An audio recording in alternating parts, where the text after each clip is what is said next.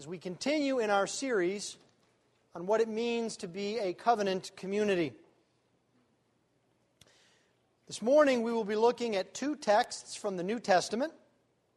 First, 1 Peter 4, verses 7 through 11, and then John chapter 13. We will focus on verses 12 through 16, but I'd like to read from verse 1 in that chapter for our context. But let's begin with Peter's first letter, which is near the end of your Bibles. 1 Peter chapter 4, beginning at verse 7. Remembering always that the word of the Lord is completely without error. The word of the Lord is completely sufficient. And the word of the Lord is completely authoritative. 1 Peter chapter 4, beginning at verse 7. The end of all things is at hand. Therefore, be self controlled and sober minded for the sake of your prayers. Above all, keep loving one another earnestly, since love covers a multitude of sins. Show hospitality to one another without grumbling. As each has received a gift, use it to serve one another as good stewards of God's varied grace. Whoever speaks, as one who speaks oracles of God. Whoever serves, as one who serves by the strength that God supplies, in order that in everything God may be glorified through Jesus Christ. To him be glory and dominion forever and ever. Amen. And now turning to John chapter 13 and beginning at verse 1. Now, before the feast of the Passover, when Jesus knew that, this, that his hour had come to depart out of this world to the Father, having loved his own who were in the world, he loved them to the end. During supper, when the devil had already put it into the heart of Judas Iscariot, Simon's son, to betray him, Jesus, knowing that the Father had given all things into his hands, and that he had come from God and was going back to God, rose from supper. He laid aside his outer garments, and taking a towel, tied it around his waist. Then he poured water into a basin and began to wash the disciples' feet and to wipe them with the towel that was wrapped around him. He came to Simon Peter, who said to him, Lord, do you wash my feet? Jesus answered him, What I am doing you do not understand now, but afterwards you will understand. Peter said to him, You shall never wash my feet. Jesus answered him, If I do not wash you, you have no share with me. Simon Peter said to him, Lord, not my feet only, but also my hands and my head. Jesus said to him, The one who has bathed does not need to wash, except for his feet, but is completely clean. And you are clean, but not every one of you. For he knew who was to betray him. That was why he said, Not every one of you. When he had washed their feet and put on his outer garments and resumed his place, he said to them, Do you understand what I have done to you? You call me teacher and Lord, and you are right, for so I am. If I, then, your Lord and teacher, have washed your feet, you also ought to wash one another's feet. For I have given you an example, that you also should do just as I have done to you.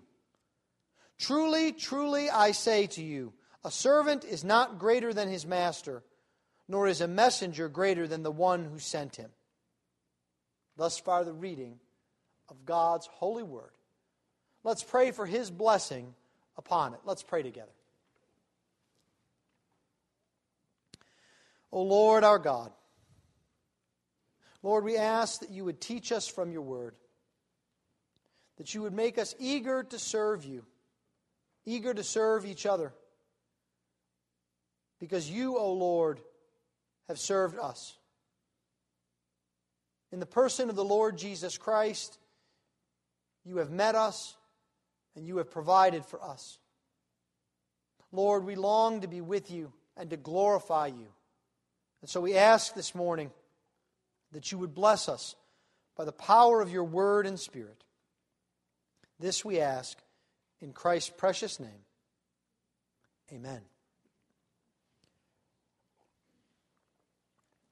We have now arrived at the sixth installment of our series on covenant community.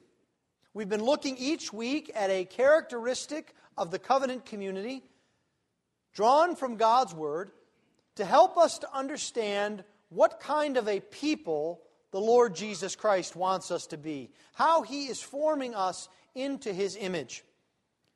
We've looked at that means that we must be a humble people, we must be a loving people, we must be a forgiving people, we must be a hospitable people, and we must be a praying people. And now this morning we look at what it means to be a serving community, to be a serving people. Now, this is perhaps one of the clearest ways that we can show the community that Jesus is building. But it is also one of the hardest ways to show it. Because we live in a society that does not value service, it seeks to draw us away it tells us that we can only be important if we are being served. But God's Word teaches otherwise.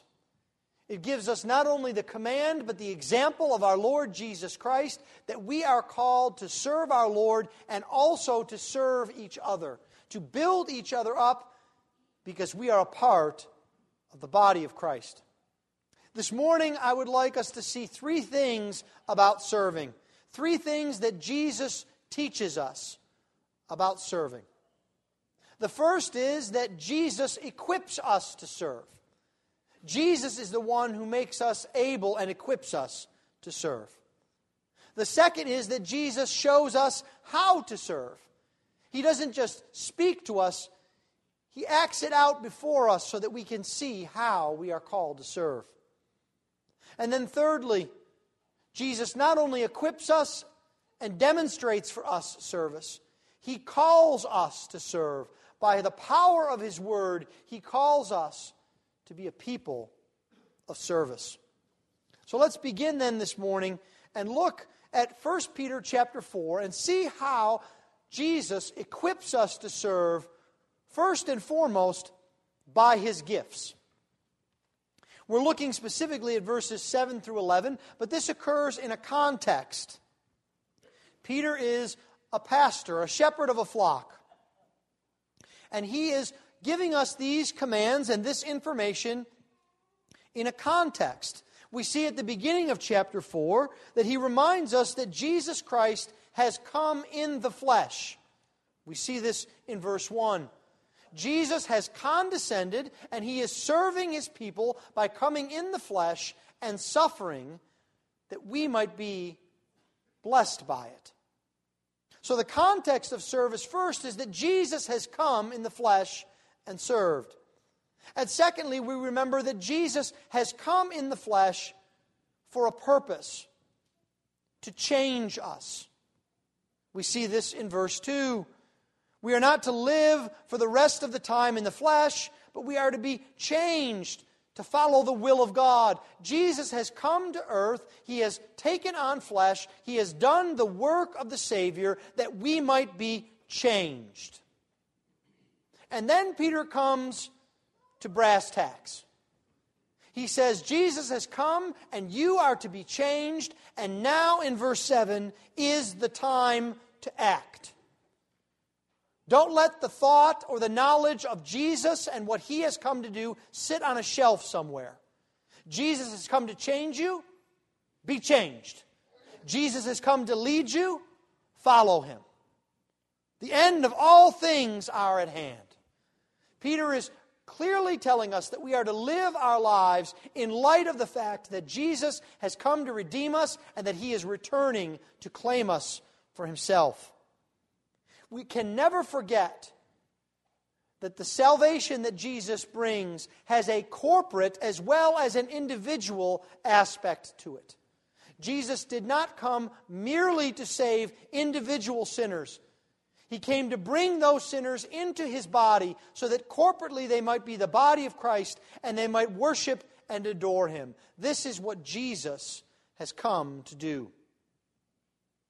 And so, Peter reminds us that at the center of all of this is love in the community. He says in verse 8, Above all, keep loving one another earnestly, since love covers a multitude of sins. Love is at the center and core of what the community of Jesus Christ is. It is what spurs us on to action. This is what guides and directs and gives purpose to our service. Love is over and above all, Peter says. Above all else, love one another. He also says something else that's interesting. Something that I dare say, if I were writing a pastoral letter to Christ Church, that I would have missed. I could easily see a pastor writing and saying, Love one another. But you see, Peter goes beyond that, doesn't he? He says, Keep loving one another. He tells us that we are to be continual in our love for one another, that we are to be persistent in our love for one another, that we are never to give up, that no matter who is around us in the body of Christ, we are to seek to build them up in love, and this is the context for service. It is love that is above all. It is love that is continual, and it is love that is heartfelt. Because we are called not merely to love one another, but to do so earnestly, with eagerness. We are to be ready to outdo one another in love. We are to be ready to leap forward in service to show our love one for another. And this is not surprising because you see, Peter says that love covers a multitude of sins. Have you ever wondered what keeps the church together? You know, sometimes I think of the church as this sort of giant centrifuge that spins around and around and around. And it's very difficult to keep everyone together and on the right place. We all have different upbringings, we have different interests, we have different loves, we have different skills. But you see, what keeps us all together is love. It covers over the things that would cause division and divide, the sin that we have against one another. It causes us to want to love one another and to want to serve each other. This is what Peter says. Now, that's the context here, and now he begins to give us very practical ways of how we are to love one another. This is what serving is all about, because you see, God wants us to love one another. And because of that, the Lord shows us His love to us in very practical ways. When you got up this morning, were you worried that there would not be enough air to breathe? Did you have concern that the sun might not come up and light up the sky? Did you think you might float and bang your head on the ceiling? Of course not. That's ridiculous. But these are things that the Lord provides to us each and every day. He provides to us air and food and breath and shelter and life. He shows us He loves us in the way that He treats us. You'd experience this in your family, don't you? Spouses love one another, but that doesn't mean that we don't appreciate giving and getting flowers or emptying the dishwasher for someone, or assisting with difficulties and problems. You see, these are practical ways that we show one another that we love each other. We serve and help one another. This is love in action, love with hands and feet. And so, because this is the kind of God that we serve and know, and this is what God desires for us with each other, God does the only thing that He can he equips us to show this kind of love. Where we are not able, He provides. He gives to us gifts. Look here at verse 10. As each has received a gift, use it to serve one another as good stewards of God's varied grace. You see, what Peter is telling us is we need to think about the gifts and skills that we have in exactly the opposite way that the world around us looks at them. When someone in the world has a skill or a gift, very often it's something they put on display for others to show how good they are, to show what they can do. But you see, Peter says it's actually the exact opposite. Do you have a skill? It's not for you, it's so you can serve others. It's not so that you can be lifted up, it's so that others can be lifted up. Each and every gift that you have comes from God, and it comes with the purpose of God. This is a change in the Christian's mindset. It is a part of renewing the mind. We begin then to focus on others and how we can build others up, not how others can see and applaud us. This is the reason that the Lord gives to us these gifts. Paul says this in a bit more detail in Romans chapter 12 he tells us that the gifts are given for the body of Christ. He says in verse 4 For as in one body we have many members, and the members do not all have the same function, so we, though many, are one body in Christ, and individually members one of another. Having gifts that differ according to the grace given to us, let us use them. If prophecy, in proportion to our faith. If service, in our serving the one who teaches in his teaching, the one who exhorts in his exhortation, the one who contributes in generosity, the one who leads with zeal, the one who does acts of mercy with cheerfulness. You see, God has given you a gift. And in direct proportion to the gift that is given to you, you are to use that gift to serve others. This is exactly what Peter says. As each one has received a gift, so let them use it to serve one another. If you stop and dwell for a moment on all of the things that the Lord has blessed you with, each and everything is given to you for the benefit of others and the glory of God. You see, we get these gifts that we might serve the Lord first and foremost for His glory. And we serve Him by building up His body, the church. The gifts that we have are not ours, they are on loan from God. Now, I think that's helpful for the way we think about spiritual gifts because we all know about the way in which we treat things that are borrowed versus owned. Don't we? When you borrow something from someone, you use a little bit of extra measure of care with it, don't you? You borrow dishes for a dinner, you don't want to return them chipped. You borrow tools, you don't want to return them broken. You want to make sure that they're used properly, that they're cared for. You might, on a given occasion, in a pinch, use your own screwdriver as a makeshift hammer.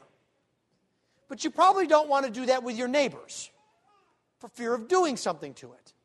You see, this mindset of stewardship is what Peter is getting at. The gifts that are given to us are that so that we can serve the body of Christ.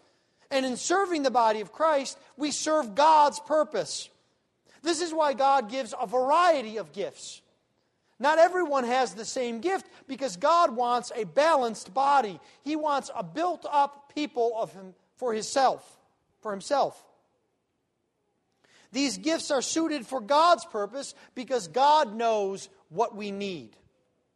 And He provides for these needs through the gifts that He gives to us to serve others.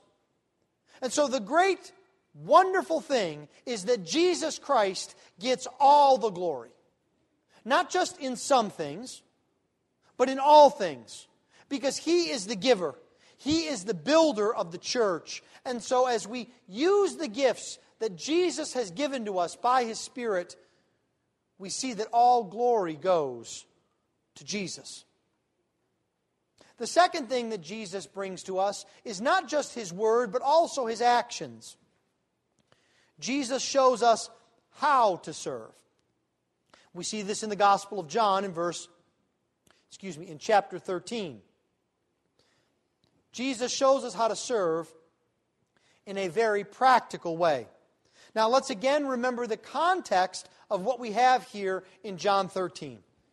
These are Jesus' last days on earth.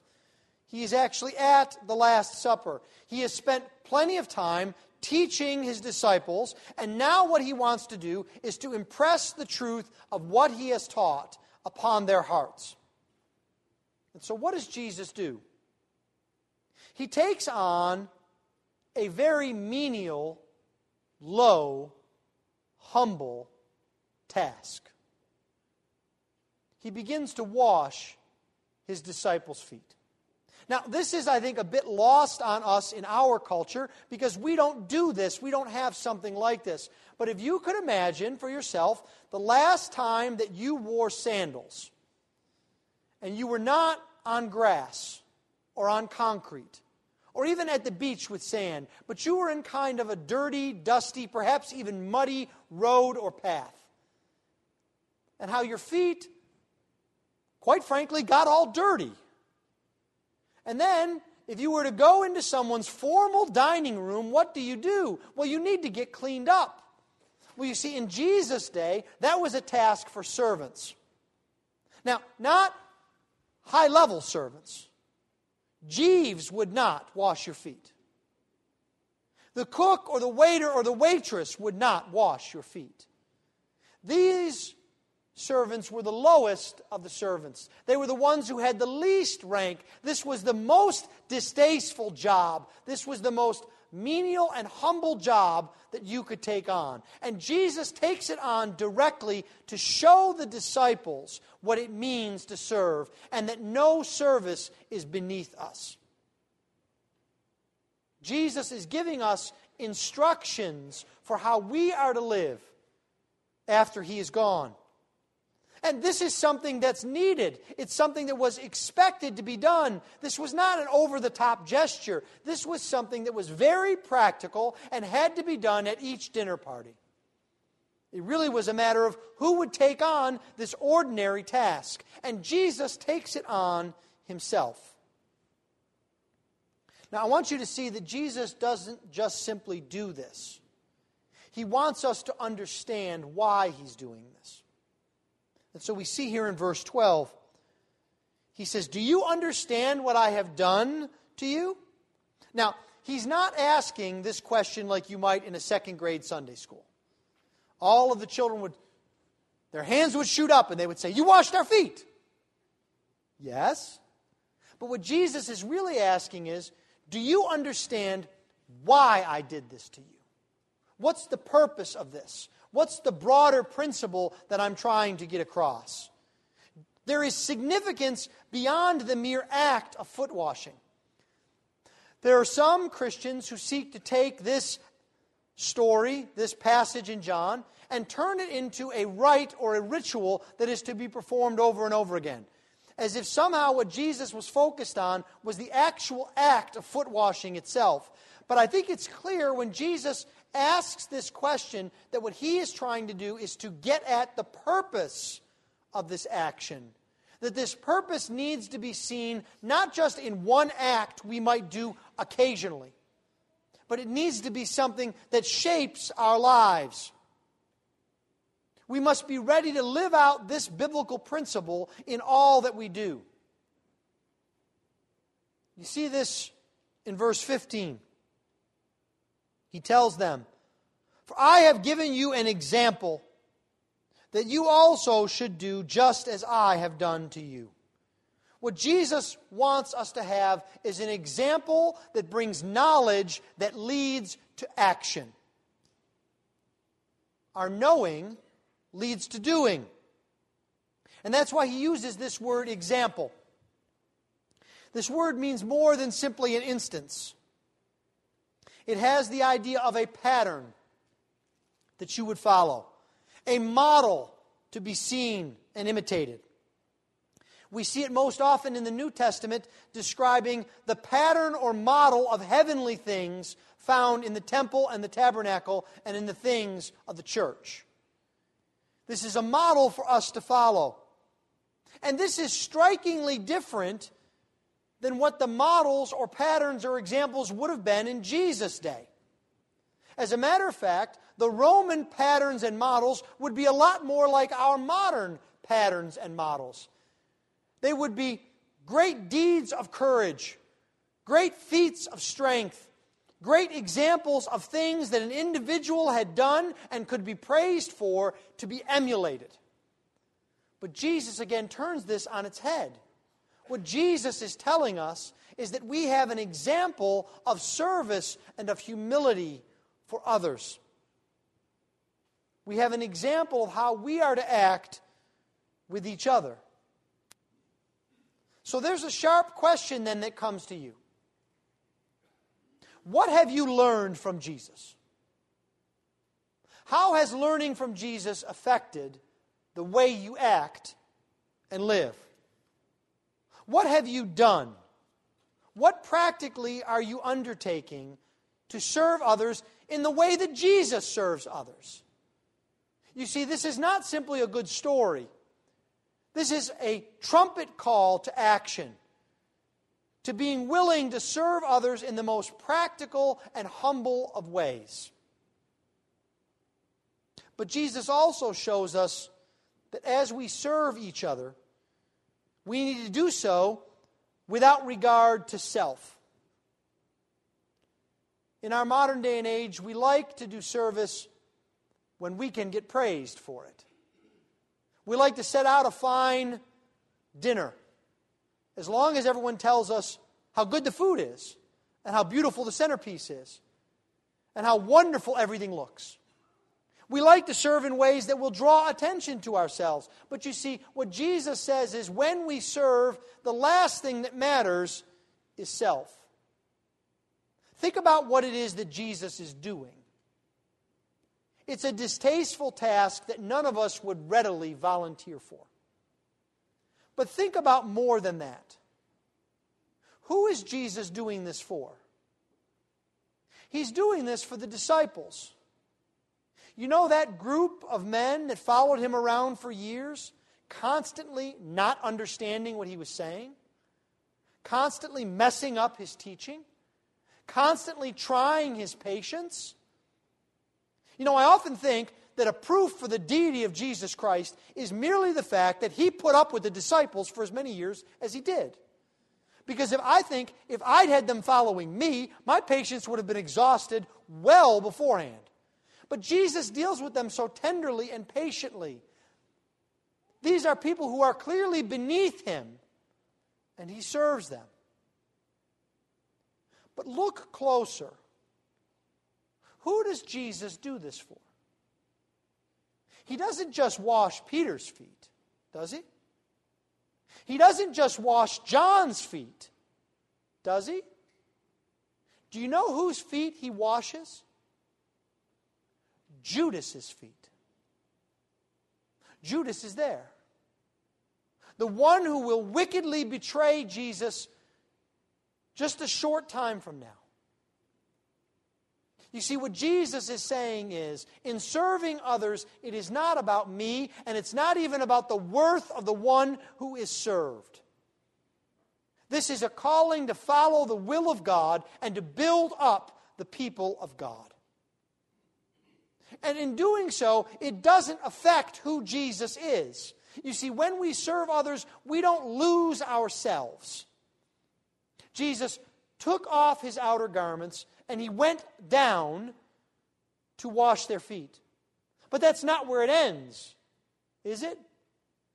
After he had washed their feet, he put his outer garments back on and he resumed his place. In his service, Jesus did not become less. You see, that is a wicked lie of the devil that comes to us all the time that if we serve others, we are somehow less. We are less important. We need to find a way to get out of service, to get others to serve. We see this in modern America all the time. One of the great things that we strive to do is to avoid all forms of service and somehow to earn enough money to employ others to do service that we would do. But you see, what Jesus says is the act of serving itself is what's critically important. It doesn't affect who we are, it doesn't show our value. And what an opportunity this is for the church. Because outside the people of God, each and every day, people believe that their value comes from what they do. And Jesus is telling us that our value doesn't come from what we do, our value comes from what God thinks of us. What an opportunity for the church to shine brightly in the world being willing to serve others, being willing to help others in a world where this has been all but lost. This is what a community of the Lord God Himself is like. And Jesus will not let us escape the reality of this. It is clearly applicable to us. Look at what he says in verse 14. If I, then, your Lord and teacher, have washed your feet, you also ought to wash one another's feet. He gives us an argument from the greater to the lesser. And this is not just an example we can follow or not, it is a command. We ought to do this, Jesus says. This is how we are to care for one another. What Jesus is ripping away from us is the excuse that somehow we are above serving. When you think you are above serving, what you are saying is that you are above the Lord Jesus Himself. That you don't need to do what Jesus was willing to do. That you don't think it's important when Jesus thinks it's important. That's why Jesus makes such a significant statement about this. You see, we're called to serve others because we are called to delight ourselves in acts of love one for another. This is what it means to be a community when we care more about other people than we do our own reputation. Do you see what's happening in this passage? Jesus loves Peter, James, John, Nathaniel, and all the rest more than he cares about what someone standing by might say about him or think about him. He is God Himself. Do we love others more than our reputation? Are we willing to come alongside and to show that we care for each other more than we even care about the task at hand? You see, for many of us, we're willing to serve as long as it's on our terms. It's something that we enjoy doing. It's something that we would enjoy doing even if we didn't like the people we were doing it for. For many of us, we experience this in our jobs. We like what we do, it's why we're employed where we are. We enjoy doing these sorts of things, and we do them all the time for people that we don't like and don't know because we enjoy doing it.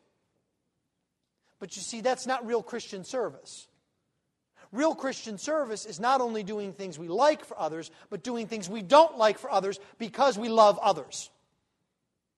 People are more important than tasks.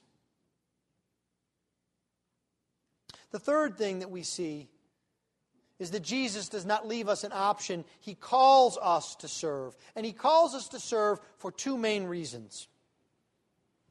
The first thing that we see is He calls us to serve to bless His people, to be a blessing for the people of God. Because you see, service promotes the welfare of others, it helps them in times of need, it helps them to get through the day, it carries them through difficult times. But what it also does is it empowers others to serve. Because you see, as we serve others, they are encouraged and they begin to serve still others. It's the pass it on syndrome. You serve, others receive, they serve, they receive, others serve. This is how the body of Christ is built up. Service also shows love to others. It shows others that they are valued. This can be in very small ways. You see, when you volunteer to serve in the nursery, you are showing children and their parents that they are valued. That you are willing to sacrifice your time and your energy and to do a humble task to watch some children because they're valuable. When you assist in teaching, or when you assist even in helping with meals, you are telling others that they are valued, that you value the time of fellowship that they can have in a meal, and you are willing to work to move pieces of meat from one tray to another tray, to set up cheese orderly. The task itself is not something to write home about. But it's the reason that we do these things because we care for one another and we love one another. And if we are to be a community that is bounded together by relationships and love and focus upon the Lord Jesus Christ, then we must do these menial tasks together. We must roll up our sleeves. We must volunteer our time. We must serve one another because each of us is valuable in the Lord Jesus Christ. Jesus has given to us service that we might be the conduit of blessing that he brings to his people. You see, Jesus wants to bless his people, and still more, he wants to use his people to bring that blessing. That's why this kind of service can cover up sin, because it helps us to get past who's deserving and who's not. And it reminds us that we have been served in spite of all of our problems. I am so glad that Jesus did not wait for me to get my act together before he served me by dying for my sins. Or I would still be on a straightaway path to hell. Jesus broke into my life when I was unworthy, when I was a sinner, and he served me. And so, as we follow the Lord Jesus Christ, we must have that same attitude. We must not wait for others to be worthy of a blessing to bring them a blessing. We must delight in being the hands and feet of the Savior. Jesus also calls us to serve one another, not just to bless his people, but I think even more importantly, to follow him. You see, if we call Jesus Lord, it must mean something. That's what Jesus is saying here. This is actually a living, breathing picture of Jesus' comment in Luke 6, where he says, Why do you call me Lord, Lord, and do not do what I tell you? Do you see Jesus saying this? If I, then, your Lord, do this, then you should do this. You ought to do this. I've called you to this. We don't get exempt from this calling. Look at verse 16. A servant is not greater than his master, nor is the messenger greater than the one who sent him. We are not greater than the Lord Jesus Christ. He has called us to follow him, and following him means hearing his word and doing it. It is not enough to simply hear what Jesus says. It must impact our lives and it must change who we are.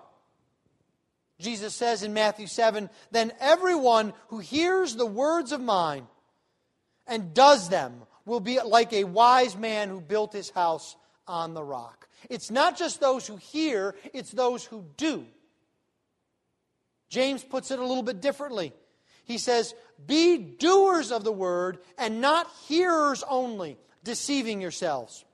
For if anyone is a hearer of the word and not a doer, he is like a man who looks intently at his natural face in a mirror.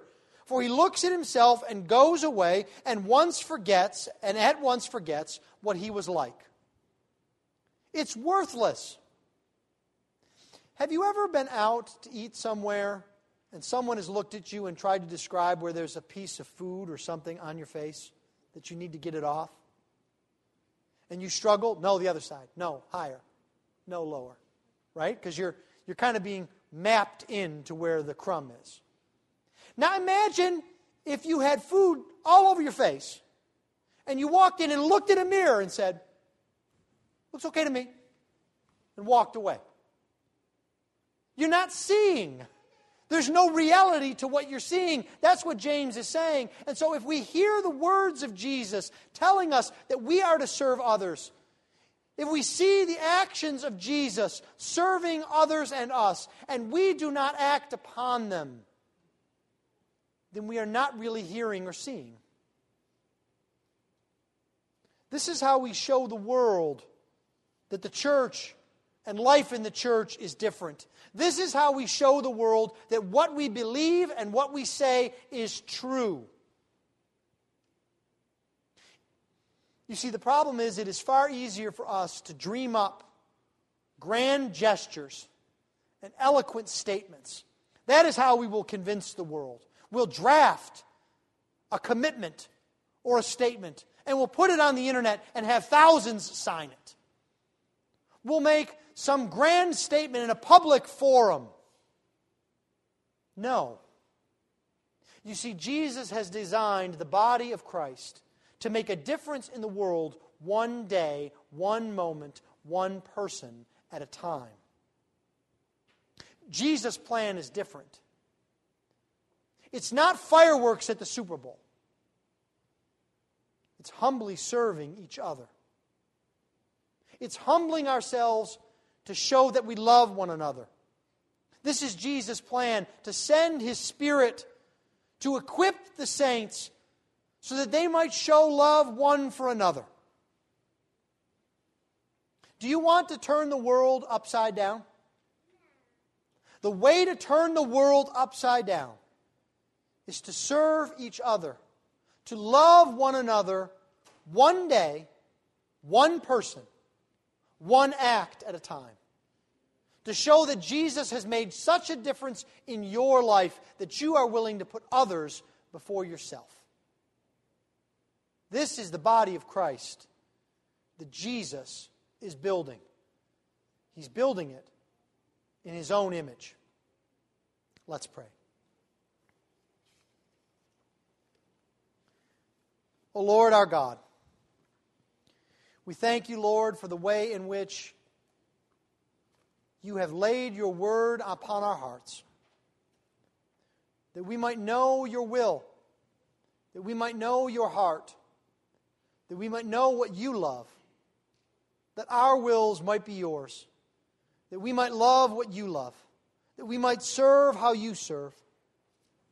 Lord, we ask this morning that you would point us to the Lord Jesus Christ, that we might see in his supreme example of service a calling for ourselves, even as we walk toward that celestial city, that we would love one another and serve one another, all to your glory. For this we ask in Christ's precious name. And all God's people said, Amen.